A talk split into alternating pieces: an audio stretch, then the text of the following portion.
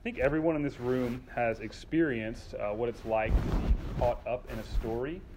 Uh, maybe most recently, uh, it's the Netflix. You end an episode on a cliffhanger and it's 10 p.m. and you have to go to work tomorrow, but you watch the next one because you just have to know what happens. Um, or uh, for some of you, you get really into a book and you find yourself just, you have to finish it. And it's like 1 o'clock in the morning and you're just sacrificing your sleep. Um, or maybe you go to a really good movie and you have physical symptoms from how into it you are. You ever felt that? Your blood pressure starts to increase a little bit, your heart rate goes up, just because you're into the movie. Um, and uh, just a good question to ask is what, what keeps us coming back for more in those stories? What keeps us awake at night still thinking about this unreal TV show or book that we just enjoyed? Uh, normally, it's one of two things in the story. Uh, first is the tension of the story uh, how the conflict is going to be resolved, what's going to turn up, what's going to happen, uh, and then the characters of the story. Um, typically, uh, we identify ourselves with characters, we root for them, but what happens to them uh, is what draws us in.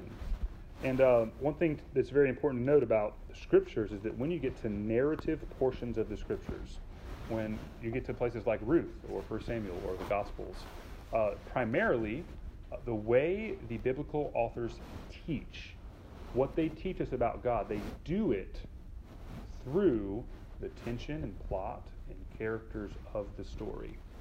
Uh, for example, in Ruth 3, we're not going to see any systematic theology, any statement uh, about who God is and how He provides. But through the story and through the actions of the characters, we're going to see this really wonderful truth about how God makes the bitter things sweet. So let's, uh, let's read Ruth 3 with that in mind, and I'll pray. Ruth 3.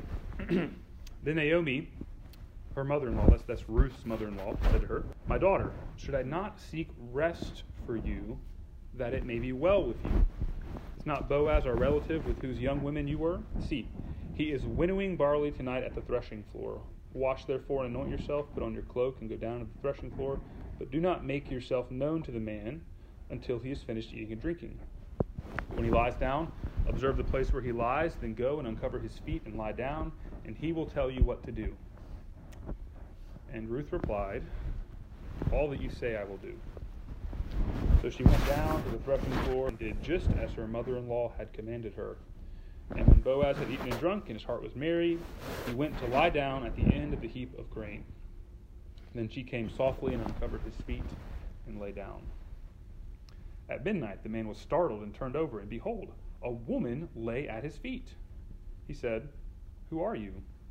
And she answered, I am Ruth, your servant. Spread your wings over your servant, for you are a redeemer. And he said, May you be blessed by the Lord, my daughter. You have made this last kindness greater than the first, and that you have not gone after young men, whether poor or rich. And now, my daughter, do not fear. I will do for you all that you ask, for all my fellow townsmen know that you are a worthy woman. And now it is true that I am a redeemer, yet there is a redeemer nearer than I. Remain tonight, and in the morning, if he will redeem you, good, let him do it. But if he is not willing to redeem you, then as the Lord lives, I will redeem you. Lie down until the morning. So she laid his feet until the morning, but arose before one could recognize another. And he said, Let it not be known that the woman came to the threshing floor. And he said, Bring the garment you were wearing and hold it out. So she held it, and he measured out six measures of barley and put it on her. Then she went out into the city. And when she came to her mother in law, she said, how did, how did you fare, my daughter? Then she told her all the man had done for her, saying, These six measures of barley he gave to me, for he said to me, You must not go back empty handed to your mother in law. She replied, Wait, my daughter until you learn how the matter turns out, for the man will not rest, but will settle the matter today. Pray. Lord, uh, we just ask as we just see these three characters acting in ways that just honor you and are really just quite remarkable in their circumstances. We pray uh, that you'd help us to learn, that your Spirit would teach us, you'd give us an eye to see Christ here and to learn of him. Uh, we pray that in Jesus' name. So, you guys ever noticed how um, risk or high pressure situations bring out who people really are. So um, when hurricanes or ice storms are heading to Charleston, what people really believe about God's provision and protection is on full display. In uh, the clearing out of the grocery aisles of all the bread and peanut butter, or the getting out of Dodge seven days before the hurricane hits, or the uh, removing all gasoline from the Tri County area in a matter of hours. Uh, an athlete can talk a really big game, but who he really is as an athlete is revealed in the foul shot 10 seconds left to tie the March Madness game, or the field goal to send the Super Bowl into overtime. Pressure reveals. What I believe most about God's ability to strengthen and provide for my every need is revealed the morning after I have a sleepless night. What you really believe about the goodness of the gospel and the worthiness of Jesus is on display when someone pitches a mission trip to a dangerous country to you or when an opportunity to talk about Christ comes up. But this, there's three unbelievers and you. Those situations reveal what you really believe, who you really are. Pressure and risk reveal. And uh, as we'll see, uh, Ruth 3 is full of risk. It reveals three people whose walks with the Lord enable them to boldly risk themselves to see God's blessing. And uh, we're going to walk through this story and see these characters, and, and we're going to learn something very profound about how the Lord provides and how He makes the bitter things sweet. So, first, uh, we see Naomi, who loves her daughter in law enough to even risk her, her life. Uh, Naomi loves Ruth enough to risk Ruth's livelihood. So if you look in verse uh, verse one, verses one to one to four, Naomi has this crazy plan um, that only it seems like a mother-in-law can come up with. Um, but uh, notice her plan in verse one is a loving plan. Uh, she has Ruth's good in mind. She says, "My daughter, should I not seek rest for you that it may go well with you?" If you look back to chapter one, verse nine. Uh, when Naomi is trying to send Ruth and Orpah away, she says, The Lord grant that you may find rest, each of you in the house of her husband. Um, widowhood and childlessness weren't just financial burdens in the 12th century BC, uh, there were stigmas. Um, someone who uh, would be married for a long time without a child, someone who uh, was unmarried uh, late later in life or whatever, people, people would see this as stigmas. And so Ruth's path towards rest, towards relief from all those things, is through marriage. In verse 2, Naomi suggests a righteous solution to give uh, Ruth rest. Uh, she says, Is not Boaz our relative?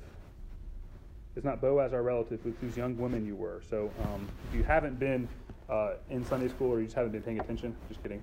Um, the, the social context of this is really important. Uh, Ruth uh, is a foreign widow uh, who used to be married to an Israelite, but, but he died. Um, and now she's back in these circumstances that are difficult. And um, the Levitical law provided that uh, if someone, if a man died childless, that his brother or nearest relative could marry his wife and provide uh, for his name to continue on and purchase his property and, and do all stuff. So, so Boaz, as a relative of Ruth and Naomi's uh, through her marriage, is someone who could redeem her uh, not in the sense that we see in Jesus, right? But he, he, could, he could purchase her land, marry her, and alleviate all of her circumstances. He was the guy. And he was also a guy in the path of God's provision. Uh, in verse in chapter 3, verse 10, we see that Ruth very well could have gone after uh, younger men or richer men than Boaz. Um, but Naomi's plan involves obeying God's law and finding provision for their circumstances in what God has provided. Um, she, she has a plan to place Ruth on the path of God's blessing. But it appears that her plan uh, is kind of like to fly Ruth high in a plane above the path of God's blessing and just throw her out of the plane. And hopefully she lands. I mean, just look, look, look, look at her plan. Her plan is for her to, uh, in the middle of the night, to hide herself, to go to the threshing floor, which is just where they were working in the grain, okay? And when he lies down to uncover his feet, obviously so he'd wake up in the middle of the night, and then propose marriage to him in the middle of the night. Um, now, again, I, I want to be really clear about this. Uh, we live in a kind of a sex crazed day, and it's very tempting uh, to view uh, this plan as with some sexual overtures. And if that's if, if, you're tempted there, that's really a result of the culture in which you live, um, tainting how you see the scripture. Naomi's plan does not involve that, and there's several reasons for that. Uh, first of all, um, Ruth and Boaz are portrayed as paragons of virtue in this book. Um, biblical authors don't let people make immoral acts and not comment on them generally. Um, secondly, I just noticed uh, in verse 8 uh, and verse, uh, verse 3 that Ruth is to lie down at Boaz's feet. Uh, that is a sign throughout the scriptures of subservience. Revelation 3, Jesus promises uh, his people that those who are persecuting them will come and bow down at their feet. Um, so the idea, so, so um, Ruth is not the plan is not for her to make any sexual overtures here. Uh, it's for her to put, her place in a, put herself in a place of submission. Also, finally, uh, most likely, um, this is the, the better option for Boaz, private proposal.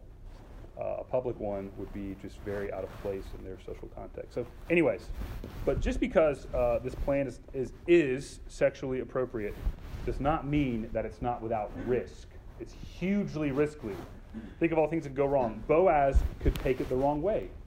He could take it the wrong way, freak out, yell, everyone wakes up, and Ruth's reputation is ruined in the community. Her marriage options are, are done. Uh, he could say, Man, Ruth, I've given you all this food. I've treated you so nicely. And now you want me to marry you? Like, are you crazy? Like, get out of here. Um, just okay. Imagine, imagine this. All right, just try, try to try to imagine this. Your dreams come true. You get married. Uh, but what happens to Ruth happens to you. Your spouse dies, and he or she leaves um, their mother completely uncared for. Uh, she's a godly woman. Your mother-in-law is a godly woman, so you choose uh, to move down here to Charleston to live with her. Uh, you did not. You don't have a very good education background, so you spend months looking for a job. It goes terribly. Finally, you get a good job working for a Christian of the opposite sex who's about 10 to 15 years older than you. Things are finally going well. You can finally pay your bills. You can finally afford Chick fil A every now and again, all right? And you come home, and you come home one day, and your old lady mother in law says, You know what? I think you should propose marriage to your boss.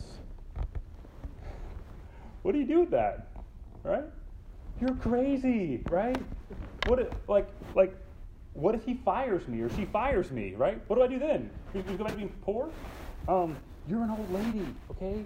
Hey, mother in law, things aren't like they used to be. You can't just do that anymore, right? Um, and uh, it's very interesting that Ruth obeys her. But just notice, um, notice there's risk here. It could go terribly. Naomi is suggesting a plan that could go terribly to Ruth out of love for her.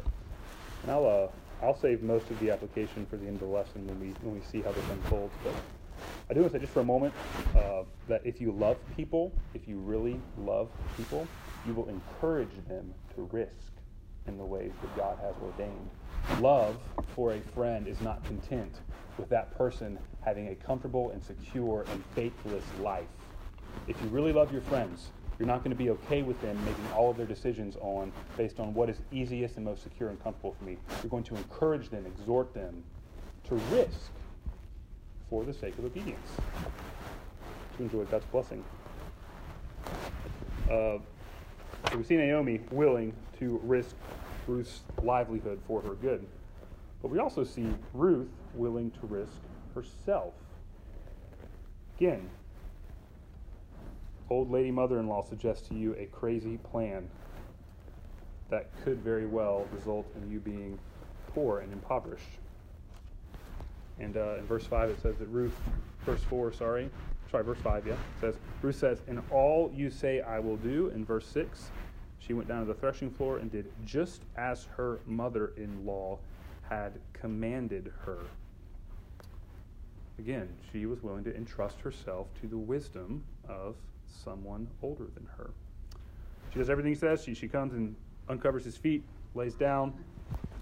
But what's really interesting uh, in verse 9, Ruth adds to Naomi's plan. Notice that it, Naomi's plan in verse, uh, verse 4 says, When he lies down, observe the place where he lies, go and uncover his feet and lie down, and he will tell you what to do.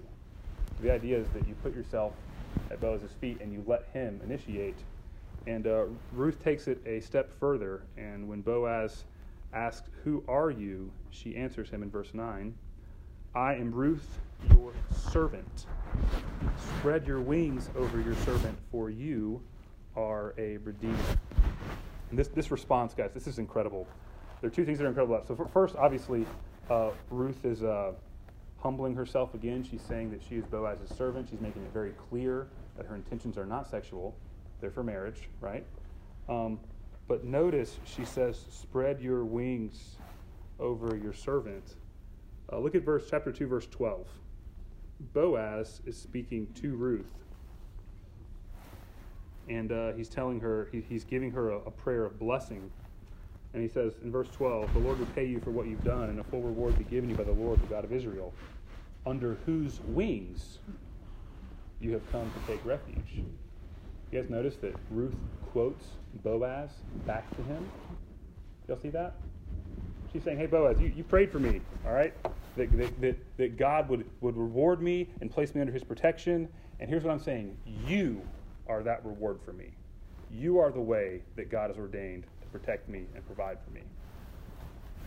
Um, so not only is she willing to risk herself, she is uh, she's able to be creative and bold and free under pressure in a very high risk situation. Now, I typically um, I try to avoid illustrations around dating uh, because it's just so awkward. Okay, but I, I, just can't hear. Okay, I'm sorry. Uh, it's too it's too it's too good. All right, uh, just kidding. But seriously, all right. So just just just imagine this. All right, uh, in in our culture today, uh, you might feel some internal pressure uh, to date and be married, maybe a little family pressure, but generally, in broad American culture, you want to enjoy freedom and be single in your 20s and 30s.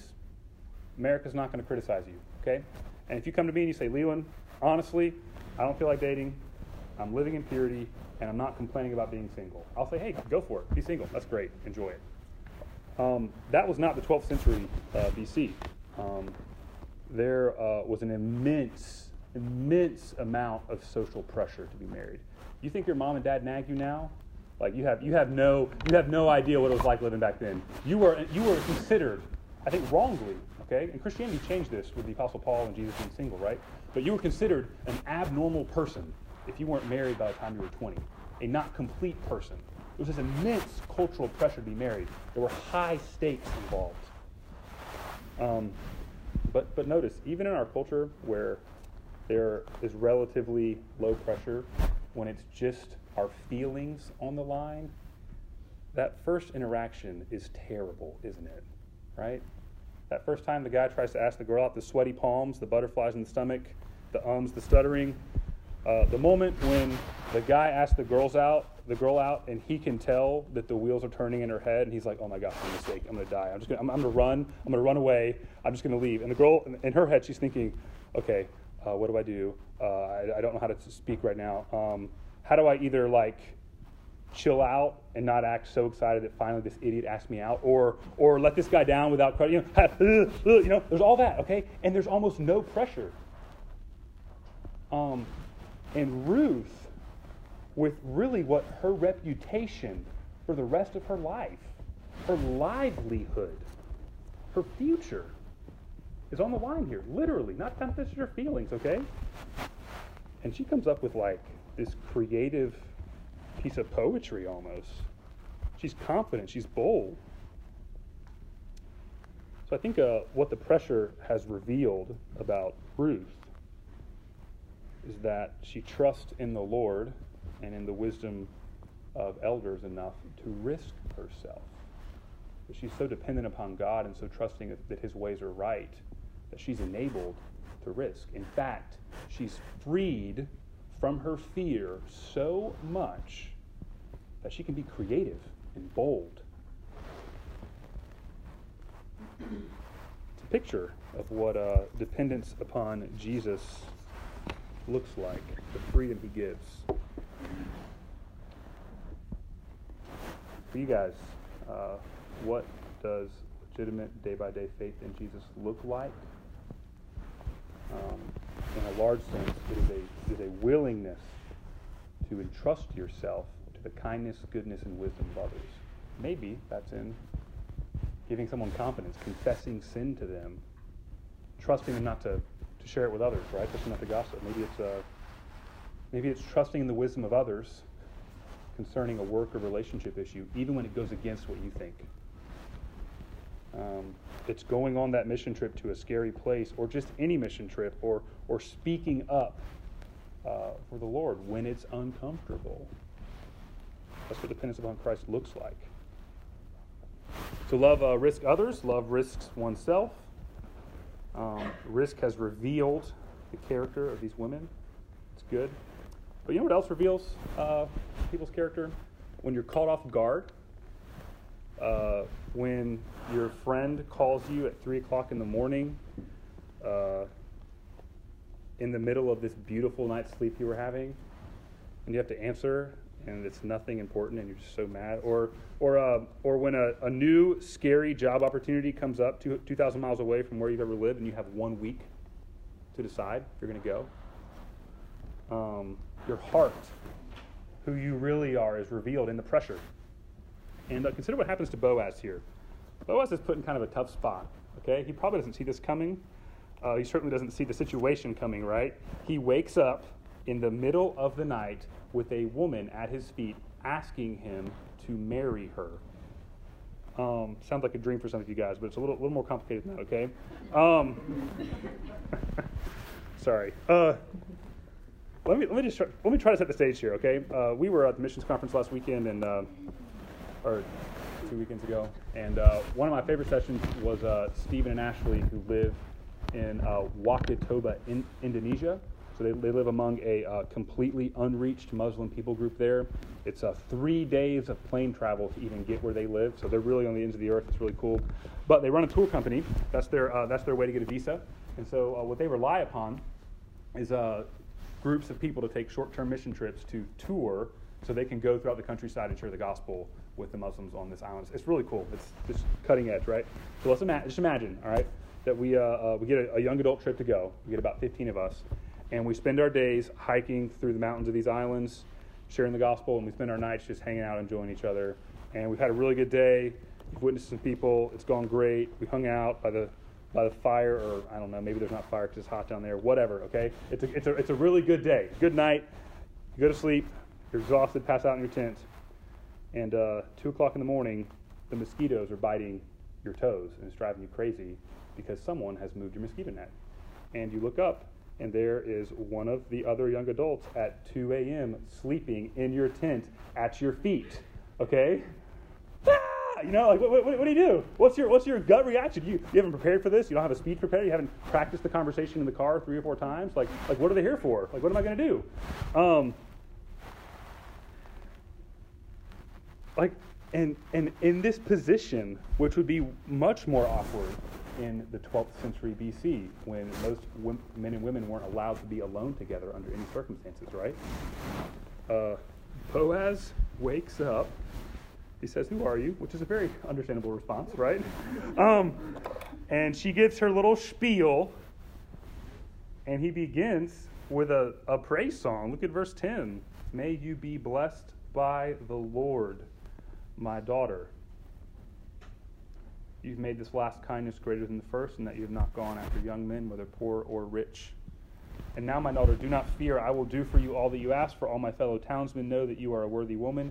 And it's true that I'm a redeemer, but, but there's a redeemer nearer than I. Just notice a few things, okay? This is the overflow of Boaz's heart. This is what comes out of him at the, in the middle of the night when a random person wakes him up and puts him in an extremely uncomfortable and risky position. Um, that's the overflow of his life. He praises God. He's flattered that Ruth wants to marry him. And again, you guys might think, well, I'd be flattered too. But uh, just notice, uh, marrying Ruth is going to cost Boaz a lot. He's going to have to spend a significant amount of his uh, possessions to buy uh, Elimelech's property. Um, any heirs that he has through Ruth will not go to his name, but to his brothers or his relative's name. Okay? She's not going to get a lot out of this marriage. Now, Ruth, a, worthy, a worthy woman, she should be a good wife, probably. Um, but again, we've had these discussions with young adults. How well do you have to know somebody to get married? Really well is what a lot of you guys think, say. I understand that. But all of this is in play in the middle of the night. And I think what Boaz sees is the hand of God at work. He sees uh, the Lord providing, and he says yes. He agrees to this risky, crazy kind of thing. Also notice, and this is just so this is so crazy. All right, uh, look at verse 12, chapter 3, verse 12. Boaz says, It's true that I am a redeemer, yet there is a redeemer nearer than I. Again, Levitical law said that first, uh, Levirate marriage would go to the brother and then the nearest relative. And so, on Boaz's mind, in the middle of the night, with a woman at his feet asking him to marry her, is to make sure they do everything by the book. He wants to be righteous by God's law. So, we don't know. Uh, we don't know exactly what's going on. We're not sure if Boaz has secretly had a crush for the last three months on Ruth, or if God's just sovereignly preparing him for this.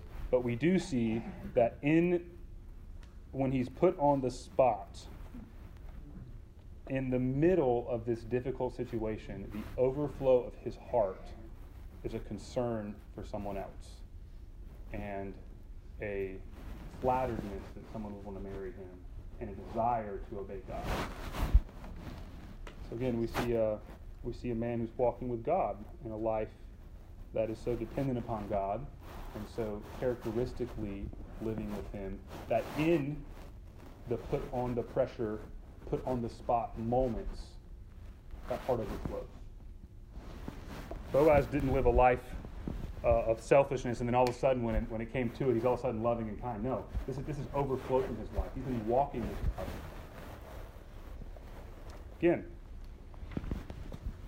where your walk with the Lord really is, is revealed when someone difficult interrupts your perfect day off. Um, when out of the blue at work somebody criticizes you or accuses you it's not true. Um, pressure reveals.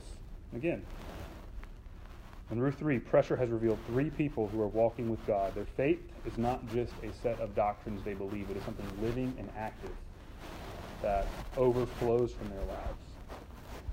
And if we're going to get anything uh, out of Ruth and Naomi and Boaz's walks with the Lord, I think we're going to have to first admit that the pressures and risks in our lives have revealed something different about us. Um, that our faith has not pervaded our lives like this, that we love our comfort. The pressure reveals um, that we shrink away from risk, or that we do it with dread, you know? Um, pressure reveals our sin. Uh, I read Mark 14 this morning in my quiet time, and uh, after the after Jesus institutes the Lord's Supper, essentially the story of everyone abandoning Jesus in his greatest time of need. He goes to Gethsemane and he's praying that God would make this cup pass from him. And he asks just stay awake with me. Just be with me, guys. I'm, I'm, I'm really struggling. And they all fall asleep. The guards come with Judas, and all of his disciples run away. Mark himself even runs away. Um, and Jesus is before the council, speaking boldly before these men who had the power of life and death. And his main guy, Peter, who confessed that Jesus was the Christ, is scared because a servant girl recognizes him, and he even denies Jesus. The pressure and risk revealed to all of these men that they loved their lives more than their Lord. Sounds familiar, right? So I think, uh, I think the path to living in the kind of way uh, that we see these three characters living is a gospel path. Um, we're not going to get there uh, through a pep talk or some diligent effort or through memorizing Bible verses that really encourage us. Uh, I think we're going to get there by first admitting and confessing what is true about us here, right? Then confessing that, man, we, we, we don't measure up. Risk and pressure reveal our sin. Uh, confess specific instances where that happens. Confess your fears to the Lord. Confess how fear hinders you. And then see Christ standing for you when you don't stand for him. Right? See him in his place. See the life of Jesus lived for you. See, see, see Christ patiently, kindly ministering you in the middle of what amounts to practical faithlessness. See him helping you. And from there, as you're assured and secured in the gospel, in the love of Jesus for you, in your righteousness before God, in heaven before you, then from that place of inward security, you can start to live a life of outward risk. I'll, I'll say that again. From a place of in, inner security, peace with God, secure in the love of Jesus, all the big questions for you answered your life assured of God's love for you. From there, you can begin to live a life that risks, that boldly goes. Um,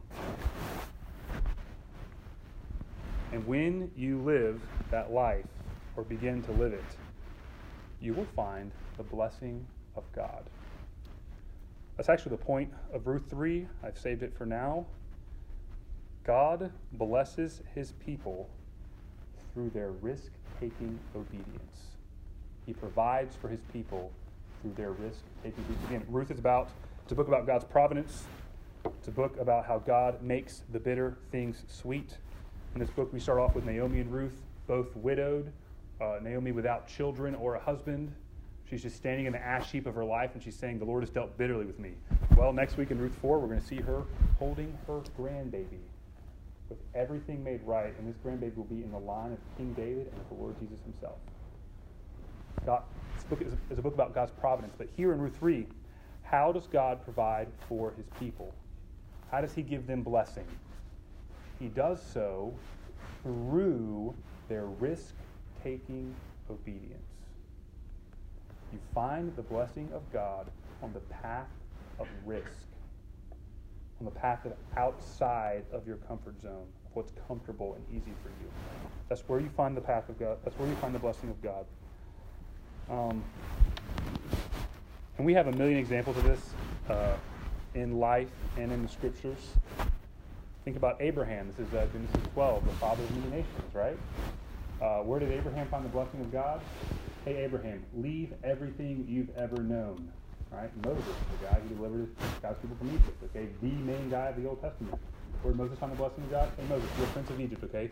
Leave, leave all the comforts of that, okay? Go out in the wilderness and then come back and fight Egypt all by yourself. You have a staff. Go for it. All the way down to Ruth and Boaz and David, Jesus, his apostles. They have all found the blessing of God through bold, risk taking obedience. Um, one of my heroes uh, is Adoniram Judson. Um, he's a, he was a frontier missionary in the 1800s who went to Burma, which is modern day Myanmar. It's east of India. Um, anyways, let me just let me just tell you all, all that um, Judson accomplished and just the blessing that he experienced. Okay, when he arrived in Burma, there were zero Burmese Christians. Nobody been reached, not a single one. Okay, by the time he left uh, there were 100 churches and about 8,000 Christians, a Burmese Bible totally translated. Baptist church in Baptist churches in Burma still celebrate Judson Day, which is the day he arrived, and I think it's 18 something. All right, they still celebrate Judson Day, and just think about that, guys. And, and not only that, but, but imagine what it's going to be like when we are resurrected from the grave and Judson walks into heaven, and all of these souls, through 100 years in Burma, They'll say, you know, God did this, right? But you were the reason God did this. Think of the satisfaction. how did Judson receive such blessing? He left America on a boat, first guy to cross the Atlantic Ocean for missions, and he hazarded his life for 35 years. Uh, when he went to Burma, it was the equivalent, roughly, of North Korea the emperor ruled the country He could kill anybody he wanted to at a moment's notice. Judson subjected himself to tropical sicknesses. He was sick for most of his life. Um, buried two wives, multiple children. Um, was imprisoned. He He risked, it cost him. That's how he obtained the blessing of God. Now, but it's not just out in missionary land, all right? It's not just this huge thing for only the really holy people. Think about it. Why do you exist? Why, why are you here right now? Well, a part of it is because two Christians took a risk on each other, committed their lives to, to each other, okay, and got married, and then took the risk of having a baby, all right, and you came in, into existence. Or, all right, somebody took a risk and had an uncomfortable conversation with you about Jesus or coming to church or whatever, and God used that to save you. You exist and you have faith in Jesus because someone else risked something, and now they get the blessing of watching you walk through life and serve the Lord. They get to see that. So God, uh, God provides His blessing to His people through their risk-taking obedience, and that obedience flows from a life of dependent faith, from a life that has already been secured by Christ. Maybe the first step for you to experience the blessing of God is to ask a simple question How can I live where my faith is a daily, moment by moment kind of thing? What's one thing I can do this week where my faith in Jesus is not just confined to Sunday mornings and my quiet times? How can I make it more of a walk? Or maybe for you, there's something risky or scary the Lord has been laying on your heart. Getting away from some, some not so great people in your life, but you're afraid of what it's going to be like to not have them around. Or taking a job somewhere you're not, it's not familiar, that you know is the Lord's will, but you just can't. Or a mission trip is to a scary place you don't, you don't really want to use your PTO for it. it maybe, maybe that step of risk is going to see the blessing of God. Let's go. Let's ask you free us from our fear. I just confess uh, my love, comfort, and security and ease. I just repent of that and just plead uh, you would change my heart. You enable me to trust you and to live boldly for you. Just for, for, for, for this group, just plead that our, our for the sake of obtaining His blessing and enjoying you and loving you, that we would live uh, bold lives of obedience to you. Pray that in Jesus'